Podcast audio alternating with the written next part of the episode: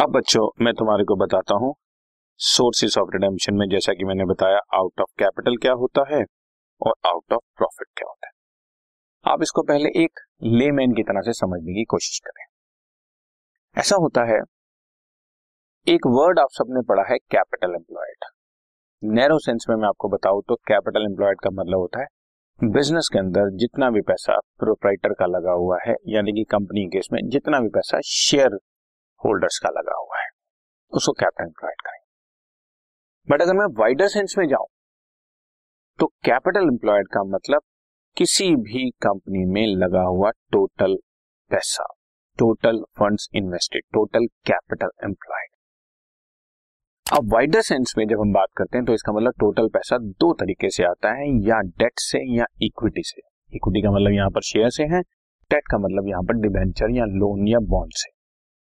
तो या डेट से या इक्विटी से आपका पैसा आएगा। ठीक, आपने वो पैसा इन्वेस्ट कर दिया, अब आप कंपनी चला रहे हैं। लेट अस अज्यूम आपकी कंपनी का कैपिटल एम्प्लॉयड हंड्रेड करोड़ है, जिसमें से सेवेंटी करोड़ इक्विटी है और थर्टी करोड़ का डेट है। मतलब सेवेंटी परसेंट इक्विटी है, थर्टी परसेंट आपका डेट है। अब बड़ी सिंपल सी बात है, इक्विटी का पैसा तो कभी हमने वापस करना नहीं है, वो तो हमें जब तक चाहिए हम लोग रख सकते हैं। प्रॉफिट्स आएंगे तो डिविडेंड बांट दें, नहीं आए तो नहीं बांटें।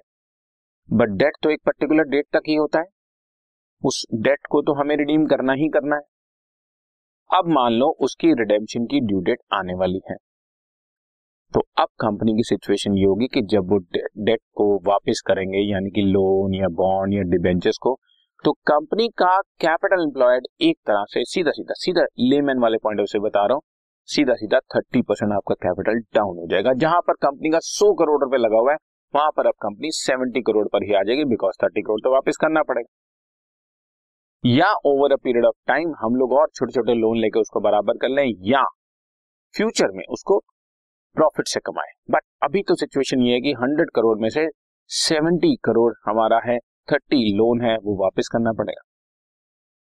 तो कंपनी के पास कंपनी की फाइनेंशियल स्ट्रेंथ पे फर्क पड़ता है।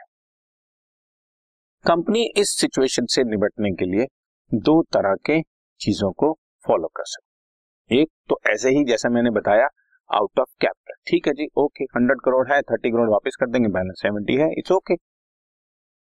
बट एक दूसरा जो ज्यादा अच्छा मेथड माना जाता है कंपनी की फाइनेंशियल हेल्थ के लिए, आउट ऑफ प्रॉफिट। इसका मतलब क्या है, हम धीरे धीरे धीरे धीरे अपने प्रॉफिट्स में से कुछ सरप्लस निकाल निकाल के किसी एक स्पेशल रिजर्व में ट्रांसफर करते चले जाएंगे। अभी उस रिजर्व के डिस्क, आ, मैं आपको डिस्क्रिप्शन देता हूँ, अभी सिर्फ नाम बता देता हूँ, डिबेंचर रिडेम्पशन रिजर्व।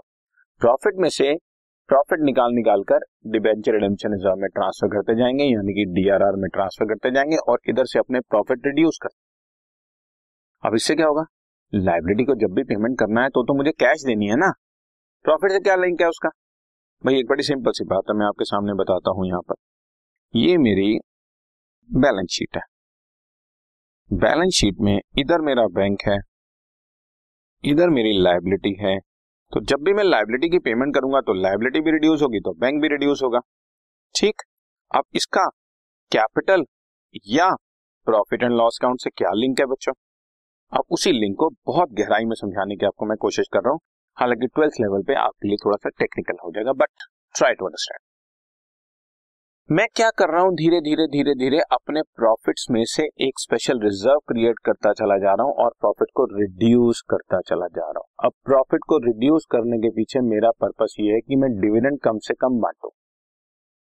डिविडेंड कम से कम बांट कर मेरा पर्पस ये है कि मेरा कैश आउटफ्लो कम से कम, और वो कैश आउटफ्लो जो बार बार डिविडेंड के रूप में होता रहा है, वही कैश आउटफ्लो आने वाले टाइम में पांच साल या सात साल या दस साल के बाद मैं डिबेंचर्स की रिडेम्पशन के लिए यूज करूं।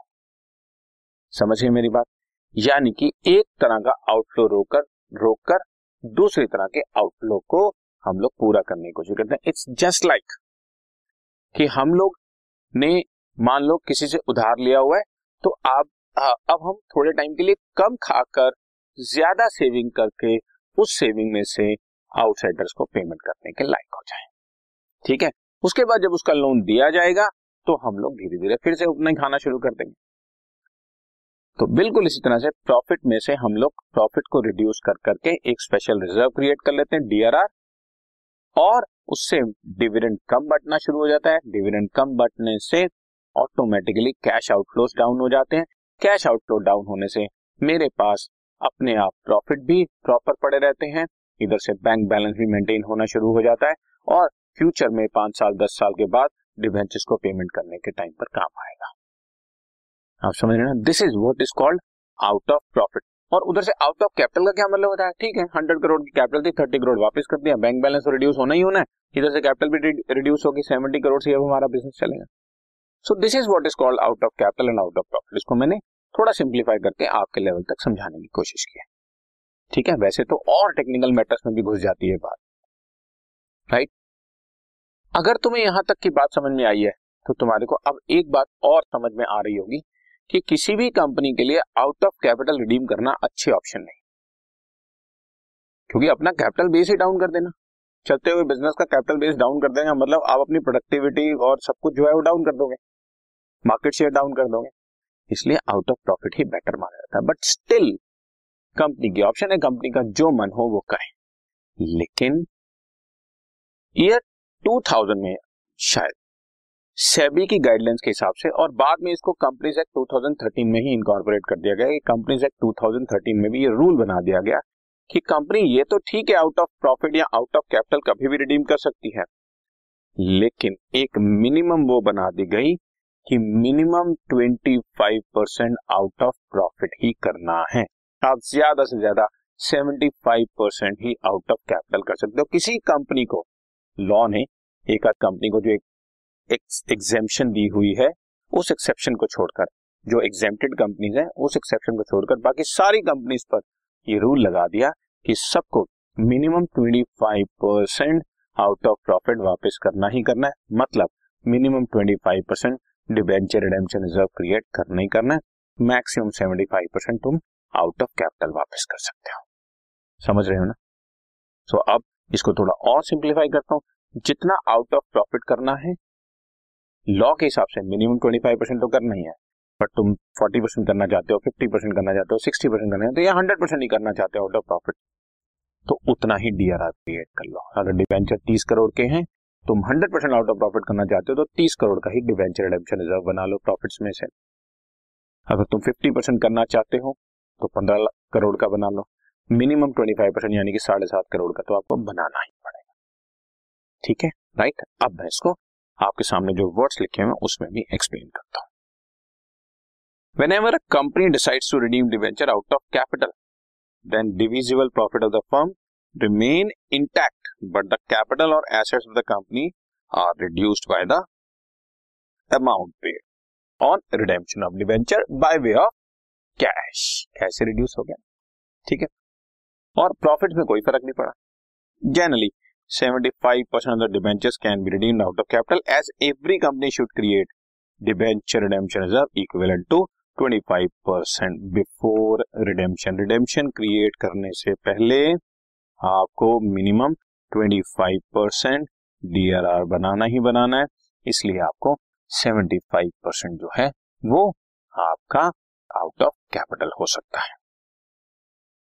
If a company is neither required by law nor otherwise, ना लॉ की जरूरत है ना अदरवाइज जरूरत है, transfer any amount to DRR, such redemption is said to be purely out of capital, क्योंकि उसके अंदर उसने डीआरआर बनाना है।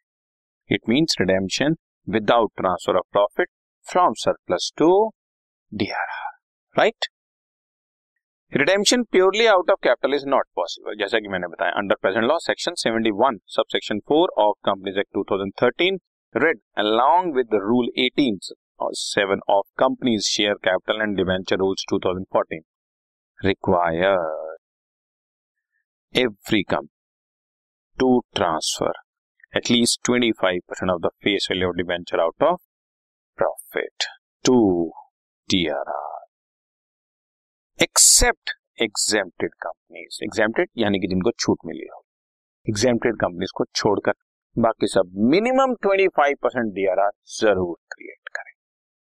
और यही बात जब हम आउट ऑफ प्रॉफिट की बात करते हैं बच्चों, तो उस केस में तुम्हारे सामने है सारी situation, When a company decides to redeem its debenture out of profit, then divisible profits are accumulated in a separate reserve and is utilized for the redemption of debenture.